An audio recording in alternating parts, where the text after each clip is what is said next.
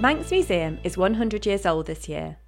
It is home to an extraordinary collection of artefacts and archives that help tell the story of the Isle of Man and its people.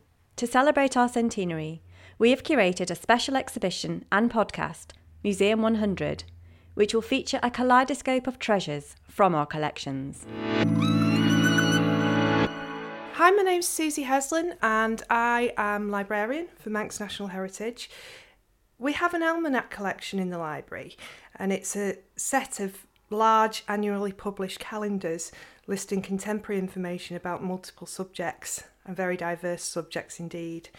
These range from tide tables to religious festivals and even farmers' planting dates. The Aardman almanacs are often published as a supplement to newspapers of the time.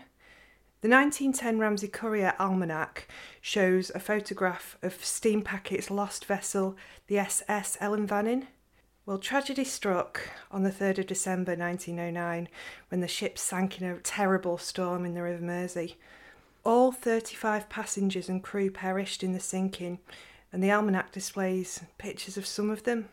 Sadly, 20 of the men who were lost were survived by 18 widows and 70 children. The writer Hall Caine instigated a charitable fund to financially assist the women and children as they had no other income.